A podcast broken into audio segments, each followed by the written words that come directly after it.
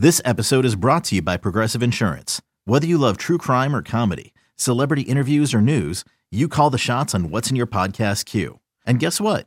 Now you can call them on your auto insurance too with the Name Your Price tool from Progressive. It works just the way it sounds. You tell Progressive how much you want to pay for car insurance, and they'll show you coverage options that fit your budget. Get your quote today at Progressive.com to join the over 28 million drivers who trust Progressive. Progressive Casualty Insurance Company and Affiliates. Price and coverage match limited by state law. Introducing the Two-Way V4, where groundbreaking fuel cell technology meets fresh foam cushioning for the ultimate performance. With Fuel Cell, each step feels explosive, delivering unparalleled energy return. Paired with fresh foam, experience maximum comfort throughout the game. Its lightweight textile upper offers support and breathability without sacrificing agility. Whether you're hitting the clutch shot or locking down the opposition, the Two-Way V4 gives you the tools to play at a high level. Learn more and purchase the Two-Way for yourself at NewBalance.com. Today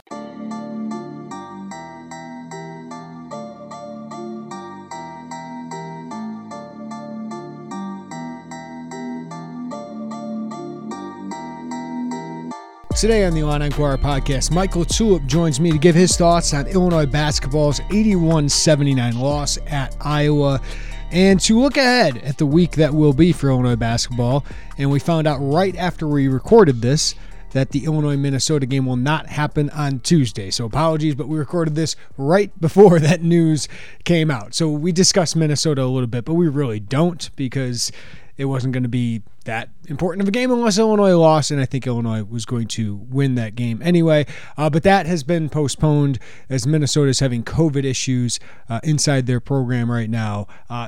People had their feelings, whatever, in 2023 of all of that. Minnesota's had injury issues here recently. They've basically had seven players here recently. Dawson Garcia, their leading scorer, best player, has been out with injury. Braden Carrington, freshman who's been playing a lot for them, missed the last six games with a leg injury. So you add COVID into that, and all of a sudden they don't have enough players for this game. And Big Ten's COVID policy as of last season was that the teams figured this out, that they don't have like a forfeit rule. They started off the year last year with that, and it didn't work out too well for them. So that's what the rule is, and they will try and make this up. And the date that I have circled on my calendar as of right now would be February 20th, because neither team has a game on the Sunday before. Neither team has a game on the Tuesday afterwards. They have midweek games after that, I think Wednesday and a Thursday for each of these teams. So, yeah, you got to pack in some games. It's not entirely great for Illinois to have to pack in games. I know Brad Underwood didn't like that earlier in the year, but they can make up this game, and you hope it is a win for Illinois at home. But that will not happen, and they will have a lot of time to prepare for a huge game against Rutgers, who is currently second place in the Big Ten, and Illinois sitting in that six-way tie in the Big Ten at third place right now. This is a big game to get some separation, because you got some big games obviously coming up. You go to Penn State next week. You go to Indiana next week. So this was a really important week to take care of business at home, and Illinois does not have a win right now over the top half of the Big Ten, because they have three road losses against the top half of the Big Ten. And, of course, they have a home loss as well in there. So it's a team that really needs to start winning some of those games, and now they have the opportunity. They have taken care of business against most of the teams in the bottom half of the Big Ten outside of Penn State, and Penn State certainly was looking pretty good at that time. So Illinois, with the loss at Northwestern, loss at Iowa, loss at Maryland, and a home loss to Indiana, that means they're 0-4 against those teams. You get Rutgers coming to town tonight. Illinois certainly playing better than it was when it played Maryland, when it played Penn State, when it played Northwestern.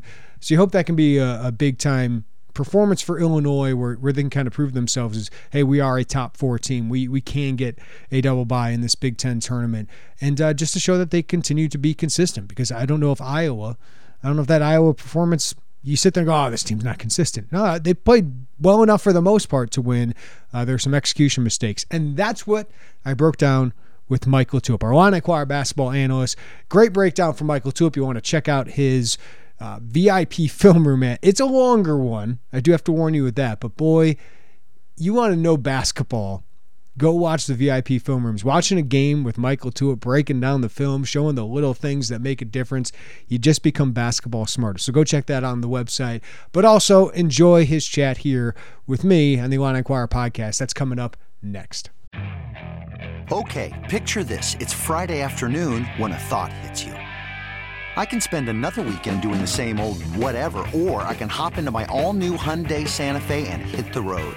With available H-Track all-wheel drive and three-row seating, my whole family can head deep into the wild. Conquer the weekend in the all-new Hyundai Santa Fe. Visit HyundaiUSA.com or call 562-314-4603 for more details. Hyundai, there's joy in every journey. Another day is here, and you're ready for it. What to wear? Check. Breakfast, lunch, and dinner? Check. Planning for what's next and how to save for it? That's where Bank of America can help. For your financial to-dos, Bank of America has experts ready to help get you closer to your goals. Get started at one of our local financial centers or 24/7 in our mobile banking app. Find a location near you at bankofamerica.com/talktous. What would you like the power to do? Mobile banking requires downloading the app and is only available for select devices. Message and data rates may apply. Bank of America NA, member FDIC. All right, we're going early in the week with our guy Michael Tulip because that's a big game to talk about. Illinois falls to Iowa 81-79. Snaps the Illini's 5-game win streak in the series. So, Mike, I'll just throw it to you. What lost Illinois that game, and what's your big takeaway? Well, first things first, it was a hell of a college basketball game. Just two teams that I thought showed a tremendous amount of resolve throughout. Iowa's a team, they don't let you breathe when you have a lead. They just don't. And if you want to ask me what lost the game, it was the fouls. Yeah. There's really no way around it. I think many of those, and people may disagree with this, but go back and watch the game. Many of them were the right calls, especially in the second half. And look, you pile up enough bad fouls, then you put yourself in a spot where, while you're trying to be mindful of not fouling, you have a team in Iowa who is doubling down on what they do best, and that's getting downhill with guys like Tony Perkins and Chris Murray and Aaron Ewless and trying to get you in foul trouble. They shoot the most free throws in the Big Ten for a reason. This isn't just some sort of aberration. This is what they do, and they're good at it. And I think the misconception with Iowa is they have this super efficient offense because they're just chucking threes all game and shooting a lot of that's just not the case with them. Northwestern shoots more threes. Wisconsin shoots more threes than them. So what they do is get to the line, and they beat you at that. And when it comes to how to rectify that, how to not foul, look, this is less about how to not foul and more about how to limit the scenarios where you put yourself in a position to foul. The foul is never the issue. It's never the actual foul. It's never like, oh man, shouldn't have hit his arm. There's usually something before it. You're either out of position, hit on a screen, botched a closeout. There's something it's this discipline aspect to keep yourself out of the scenarios in which you do that. And I thought there were just too many times in the second half where they put themselves in position to foul, and they did. So you figure it out. You turn the page, and you want to be mindful of it, but you also don't want to take away any type of aggression, because I think their physicality is an asset for them. So it's just being mindful of things before it to keep you out of those scenarios. Yeah, I don't have a huge big picture takeaway from this one, right? It was a phenomenal game between two really good teams in the Big Ten that I think have a chance to go far. You were on the road, and you had a chance to win, and you didn't, which stinks. But I don't think there's anything like, oh, this team's not capable of this yet, or they're not capable of this down the road. I just think they didn't execute quite enough to their capability, but change a few of those plays. Hate to go Beckman on you, but change a few plays for Iowa, change a few tough shots that Iowa made, and it's a different story. Or change a couple free throws. Like Iowa executed some of those things, and Illinois didn't, and that ended up being the difference in a phenomenal basketball game, as you said. Sure, and I think too, look, there's two different types of frustration after a loss. There's a frustration of, man, we are not where we need to be. Yeah. Northwestern, right? We're not where we need to be. This looks bleak. How do we make changes? What do we need to tinker with? How are we going to pull us out of this hole? What are we going to do? And then there's the other frustration of like, damn it, we should have had that one. Yeah. We should have had that one. We are where we need to be. We're on track. We're getting there. All these games are just, you want to build, right? You want to build and be the team that you should be by the end of the year. And all these games are just checkpoints along the way. And that Iowa game was another checkpoint. And I think you come out of that game, well, certainly wasn't a step back. I think you proved to yourself, like, man, we see what we got in a lot of guys in high-pressure moments. And that's equally as important. You want to learn that in a win, obviously. But, shoot, that type of frustration to me is more of the latter one where I'm talking about we should have had that one. Yeah. And you turn the page and you move on to Minnesota, right the ship, and then get on with it and take care of Rutgers. One thing I want to bring up with you, Mike, is Illinois is 0-4 against top half Big Ten opponents. Is there a trend here? Is there any big takeaway? Three of those are on the road, right? Maryland, Northwestern, now Iowa. One of them was at home against Indiana, potentially the hottest team in the Big Ten along with Iowa. Any big takeaway from that so far? I mean, you haven't played Purdue, you haven't played Rutgers, you haven't played Michigan. You lose to Maryland and Iowa on the road. Those two teams are 24-3 combined at home this year. So to me, it's just a matter of they just haven't had the opportunities. But you have to take care of business in the bottom half of the Big Ten. Yep. You have to. We talked about this a couple podcasts ago. You have to do that. If you want to have any prayer at not only sharing the league, winning the league, but even being in that first week or the Friday games and have a double bye, you can't be dropping games to the bottom half consistently. And they haven't done that. And so you take care of business there, and then now you're going to play these teams in a much better position than you would have been if you played them at the end of December or early January. So I think it actually works out for them in that scenario. Now, I still have to play the games, but I don't buy into this notion of a couple things, right? I don't buy into the notion of they haven't played anybody. I mean, they beat UCLA and Texas when they were probably a worse team in a worse position. So they can beat elite level teams. That's not an issue. And I also don't buy into the notion, because you hear this on, it wasn't just this past broadcast, but other broadcasts as well, where it's like, oh man, like the tempo raise, and it's like, this isn't a game Illinois wants to be in. That's BS. They can. I genuinely think this team can play. They have enough offensive talent where they can play with anybody, any style. They scored 79 points the other day. Like they had 1.25 points per possession. And they scored 79 points against UCLA. They scored 85 points against Texas. Like I don't buy into this where it's like, because they are so good defensively, these teams have long defensive possessions or offensive possessions against them. Therefore, the game is probably more low scoring. So then you have it in your head that like, oh my God, it's getting high scoring. This does not favor Illinois. And I just don't agree with that. They got too many talented offensive players. That's usually the teams that want to keep it really low scoring. It's because they're typically inept offensively or they struggle in a lot of areas offensively. I don't really see that with this Illinois team. If you want to throw the shooting at me, fine. But they also have guys on the team that can knock it down at a high clip. So I don't really see the issue. So to me, it's much less of a they haven't played anybody. We'll see how they fare. They've beaten elite teams. Now it's about doing it in conference play when the stakes are higher, right? When it's not just a game at Madison Square Garden or out in Las Vegas.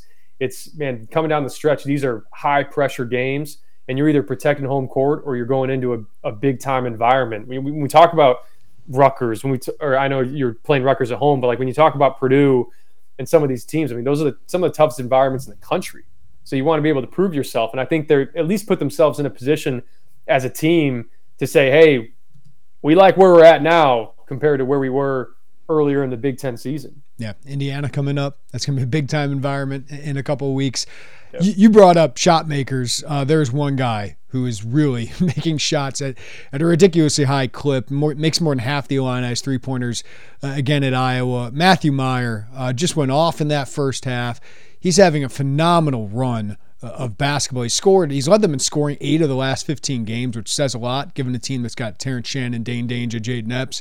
And it's interesting, Mike, like Terrence Shannon and Coleman Hawkins continue to be on draft boards and things like that and in mock drafts. What about this guy? I mean, Matthew Mayer, the way he's built, the way he's playing, seems to translate to the NBA. Should he be higher on draft boards right now? He should be higher, probably. Does that mean he should be on a draft board? I don't know. I mean, it depends. I think he's the type of guy where if you want to take a flyer on him in the 50s, I don't see the downside in that. But I think he probably is a guy that's going to be suited for more of a two-way contract. And that's wearing an NBA jersey, man, no matter how you slice it. And I think he's going to be another guy, too, that when he gets into workouts, he's going to shoot the cover off of it. I think he's a better athlete than people give him credit for. I think he has better instincts than people give him credit for. He's shown his ability to offensive rebound. The one thing that I think if you're watching film, if you're an NBA front office or if you're going to games, it's there's too many times where he gets a little spacey defensively. And I think that was the feedback that he got the first time around. So now you got to figure it out. I know the thing with him is he can fall asleep. A lot of guys, they can fall asleep defensively, and it matters. Like, they get beat. It's a point-blank layup. Guys are shooting over him. This guy, I mean, he knows it because he plays like he knows it, where it's like, hey, I'm going to conserve a little bit. And, oh, shoot, I got beat, and I can recover and block the shot. And if I guess the upside to that is he's pretty fresh offensively. But he's shown in moments where when he needs to buckle down and give max effort defensively, he can do it. But I think at the next level, he's going to need to show that he can do that consistently. Or else, you know, the NBA is the type of game where it's like, you see it a little bit in college basketball where it's like, hey, let's pick on this guy. Let's go at this guy. Let's put this guy in actions relentlessly. You see it a ton in the NBA playoffs. That's even more at a high level in that league, where if you're the weak link on the floor defensively, they will play you off the floor. Mm-hmm. And I think he's capable on that end. I know he knows he's capable on that end. It's just continually putting yourself in a position to put your best foot forward. And I think if he does that, he's got all the offensive tools in the world. And he's got great defensive instincts too. It's just being able to put that together, and even when it feels like, hey, there may not be much expected of me on this possession, like hands off the knees, get in the right position. We know you can recover. Just do it consistently. Yeah, it's kind of like he and Coleman, kind of the opposite sometimes, because defensively you know what to expect out of Coleman. You're going to get it a lot, and then offensively it's a little bit risky. But, I mean, he is carrying them recently offensively, Mike. During the last four games, Mayer is 14 of 34 from three. That's 41%. The rest of the Illini are 9 for 65 at 14%. So it just he's been massive for this team. I mean, to win 7 of 8 like they did, and not play well offensively, he just feels like a guy that if the other piece can get going, like Mayer can be one of those guys in the NCAA tournament that people are talking about for a couple weeks.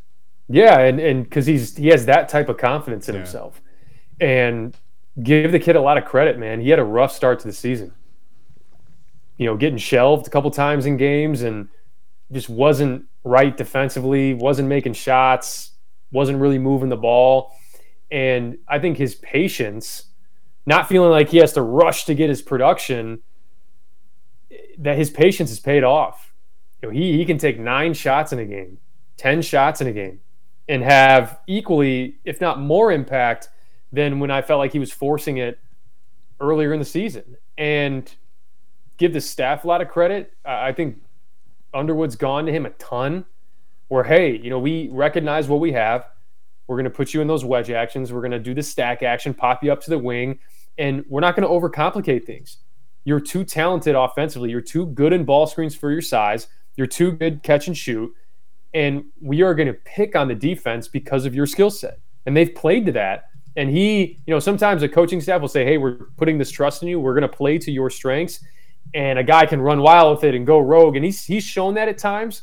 But some of his rogueness is what makes him really good. Mm-hmm. If he was super conservative or second-guessing, like, is this the time? Is this not? Like, he'd be half the player he is. So, to me, his emergence and his kind of, hey, man, F it, let it fly, I think that's kind of permeated to the rest of these guys, where, you know, maybe it shouldn't be F it, let it fly for some of these guys. Be more selective. But that mindset of like, let's just grip it and rip it, man. That's what you need. There's this. It can get too tense in conference play, and you can kind of paralysis by analysis with the scout and this and that. Like, you need a guy who just can provide some relief on that end. Not only just maybe in the huddle, but a guy that, man, plays broken down. It's 76-73 on the road, and ball almost gets picked off, and Matthew Mayer just spins right into a three, where you could look at it as an ill-advised shot, but it's not for him. Yeah, and it's impressive, and for him to be able to do this and also elevate other parts of his game. I think if he's not good defensively, they can't be as good defensively. If he's not as willing to be a passer like you've seen, then they're not as good offensively. So that all ties in for a guy with that type of usage. If he's going to make it about himself or clearly show that he is going for his production, you can't cap out. Yeah. You can't hit your ceiling as a team. And he deserves a lot of credit for playing a major factor in them doing that. On the flip side of this, you've had two veterans struggle in a small sample size here. But the last three games, Terrence Shannon, 30 points on 10 of 29 shooting. Coleman Hawkins, 21 points, 3 for 16 shooting. Had some turnovers, of course, Coleman against that press. Terrence had a couple fouls, a couple sloppy turnovers as well. I think they combined for 7 against Iowa. What do you see from those two? Yeah, not a lot of panic on my end with them. I think they are offering so much on, you know, outside of the things that you see on the screen here, right, with their, you know, box score and right, points and field goal attempts and field goal percentage. I think Terrence, particularly late in the game, there were some fouls that I think you probably want to have back, but Connor McCaffrey's sitting on that left hand, and they're, you know, Illinois is drawing up plays for him to get to that left hand. And for him to say, hey, man, I'm going to reject you here and I'm going to go to my less dominant hand and get to the bucket. He had the and one, and then he got to the free throw line and got 5 points out of that in a really pivotal part of the game. He knocks down his free throws. Like, those are all things that, you know, if you can't rely on a guy or if that guy doesn't have the confidence to do those things, that's probably not even a 2-point game. Mm-hmm. I mean, he was a big reason why that was close. Now, of course, 3-point game, you're looking for a foul. He's got to make the layup there. Mm-hmm. Like, he's got to be a little bit tougher, finish that, worry about the contact afterwards. But he puts you in a position to be there. And I thought his defense, he had a lot of effort. He had times where he was on Murray. He had times where he was on Perkins, two guys that kind of had it going at different times. And I thought he was solid. He offers a lot. And then Coleman Hawkins, like, if you want to point to 0 for 7, I know he struggled offensively in the previous game as well. If you're trying to, and I'm not saying you, I'm saying I hear a lot of people that are trying to define him as a player because of that. Like, I just don't want to hear it. He was great on the glass, man. Like, he's given so much effort on the glass, got huge points at the free throw line. Wish he made a couple more free throws. Wish he wouldn't have taken some 30-foot three-pointers. Sure. He is irreplaceable on this roster. That's the main point. If your grievance is him pulling up on a fast break from 29 feet, I'll give you that point. No question. He's got to be better there. And Ty Rogers let him off the hook with the tip in. Yep. He had another one that was deep with 13 seconds on the shot clock. He's got to put himself in a position as a guy that's shooting a lower percentage right now to give himself a chance to make higher percentage ones. And that's what he needs to improve on. But the little stuff that I think goes overlooked for him, you know, it's 74-71, crux of the game. You need a big-time possession. And shot goes up, missed shot. The result of the play was a Dane Dainja dunk to make it 74-73. But the reason Dane Dainja even gets the ball is because when the ball goes off the rim, Coleman Hawkins keeps it alive and taps it right to Dane Dainja for a dunk. And keeping the ball alive on the glass. And the amount of times he got the offensive rebound, tried to put it back, got another foul. He may be missing free throws, but that's another foul for Iowa. Mm-hmm. And we talked about all the fouls Illinois had and how they were in the double bonus, you know, how they put Iowa in the double bonus. Same thing went on the other side, because with 2 minutes left in that game, both teams were in the double bonus. And part of that's from Terrence's aggression, getting downhill, and part of that's from Coleman Hawkins' relentlessness on the glass. You need it. You need all of it. And there's times where Tony Perkins has it going, and Coleman Hawkins is guarding him. Going over screens, fighting through screens, staggers. I mean, this guy's 6'10", 6'11", and Chris Murray's coming off of pin downs and flares and staggers. And you got a guy fighting through and still getting a hand. He fell asleep one time on a flare that Chris Murray hit to start the game.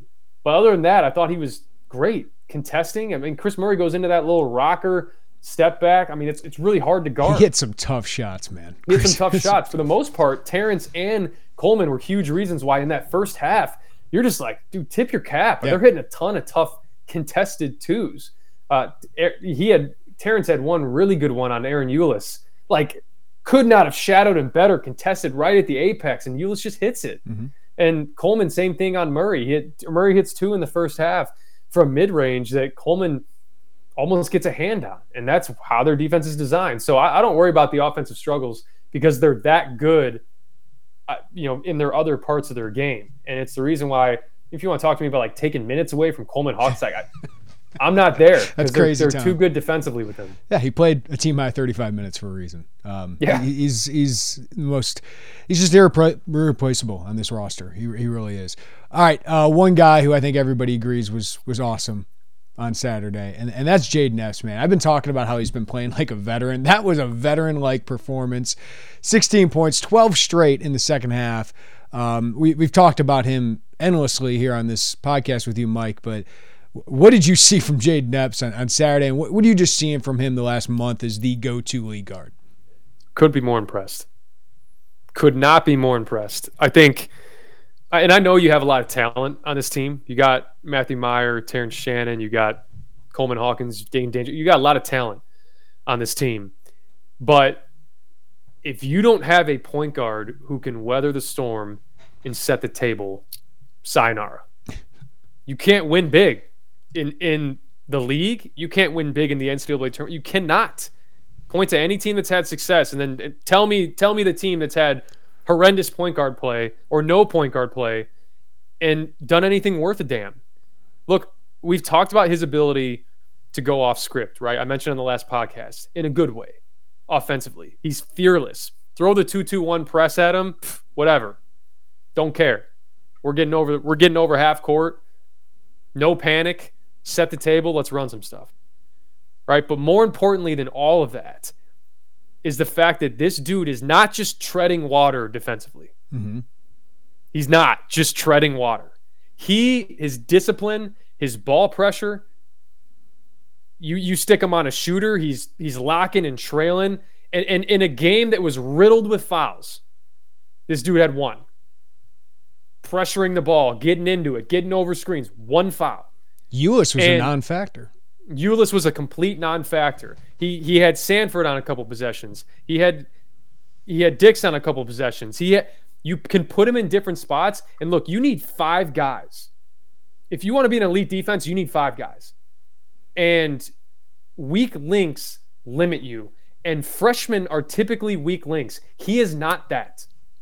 He's not. Like, look, when you pressure the ball like he does, when you guard the yard like he does, then you allow all this length and all this size and versatility that we talk about, you allow them time to come over and do what they do. Enough time to recover or help from the weak side or offer help in the gap. That is because of his ball pressure and because of how he guards his yard. You cannot be the defense that you are without him. Blocking shots, you hear it all with this defense, and they do that, and they do it at a high level, and it contributes. But if you have a guy on the floor that cannot guard the ball, that doesn't have ball pressure, that is the weak link, don't talk to me about an elite defense. He's a big reason for that. I love that you're bringing this up after a game he scored 16 points, Mike. Yeah, that's very coachable. That's great. Like, he can do that. We know Jayden Epps. Like, no one's seen him do what he does offensively. I'm impressed just how stoic he remains and how his belief in himself and in big moments, man, I can go on a run myself. You're going to have to really sit down and guard me. I'm going to put pressure on you. But we kind of know that about Jayden Epps. Yes. That was his reputation coming in. Like, this dude can fill it up. He can score at a high level. This stuff, freshmen that cannot guard do not play. I don't care where you're at, especially at this level.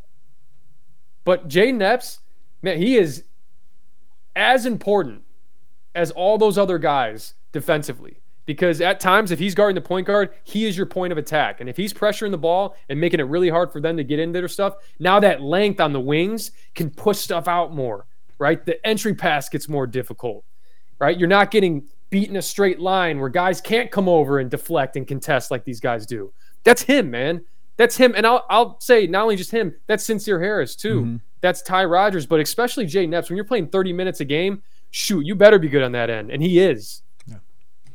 I love it. It was fired up. I'm sorry. I'm sweating because it gets me so excited. Ty Rogers too, man. We continue to see it and build, and that was probably the biggest game he's played a big role in, or one of them. On the road, to play like he did, to be as aggressive offensively as he did. I know he had foul trouble in that second half, but I know I keep asking about him, but he just keeps stacking it a little bit here, Mike. And he keeps coming off the bench earlier and earlier. First this time. I think, he was first this time because he has a way of setting the tone with that second unit. He just does. And look, not a lot of teams would have the luxury if a Mayer or Shannon gets in foul trouble to put a guy with that type of instincts and defensive ability on the floor. And now I think he's being able – now there were some bonehead turnovers. Yeah. That's just ones that I don't think will be the norm for him. I mean, he throws it to literally nobody in the corner. Mm-hmm. He breaking the press. He just kind of gives it up in a tough spot.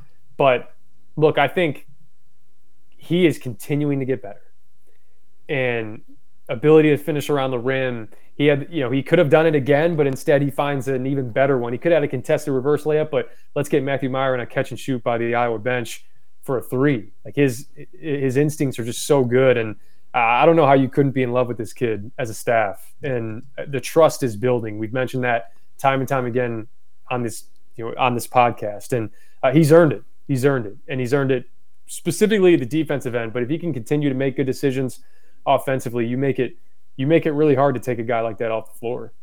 This team could really use Luke Goody, right? I mean, they could really use a 3-point shooter coming off that bench. But as expected, Mike, he didn't play at Iowa. We'll see what happens this week, but there's just got to be a gear up for him, right? Like this, Brad Underwood was saying he's had like 2 5-on-5 practices before that game, and he was asking for oxygen after one of them. You talked about it last week, the expectations with him. We'll see if he can get in the game this week. I think that's the first step, right? It's just getting in the game, getting up and down the court. Well, the hope is that if you play a team like Minnesota, that you take care of business and you can put him in a less pressure-filled environment. To roll him out there in that environment against Iowa, not that he couldn't handle it. Right. That's just not fair. That's just not fair. I think he still needs time to ramp up, get his wind, because it's even more. I mean, people always think, man, you got to be in good conditioning, and you can go run a 5-minute mile. It's hard to prepare for the environment because it's your mind that runs the most that actually ends up tiring you out. It's less the physical stuff. It's that combination of thinking and moving. It's why basketball is such a hard sport to try to come back in and get reacclimated because there's so many parts that you have to be on cue with. So there's going to be opportunities to throw him in there and see what you got. But look, if he was going to play last game, he would have played. I mean, you had enough foul trouble to throw him in there. So there was no way he was playing last game, and even more so in, like I said, in that type of environment. And I'll reiterate again, he offers you stability offensively. He can space the floor. He's a knockdown shooter. He's all of that. But I'll just stop right here. If he's a step slow defensively, and he's not really fully prepared yet on that end, then I'm not sure how you can play him that much. Yeah. All right, this week, Mike, you got Minnesota on Tuesday. They're reeling. They're injured. They've lost 7 in a row. It's a game you got to take care of. But Rutgers on Saturday. We talk about a quad one home opportunity against the second-place team right now in the Big Ten. So this is a big week for Illinois, particularly this Rutgers game on Saturday. Got to take care of business against Minnesota. But of course, Rutgers on Saturday is a huge matchup for this team. Yeah, don't overlook. You can't overlook Minnesota. I think, and when I say don't overlook, I don't say it in a sense where it's like they sneak up on you and beat you. Yeah. I would be shocked if that happened.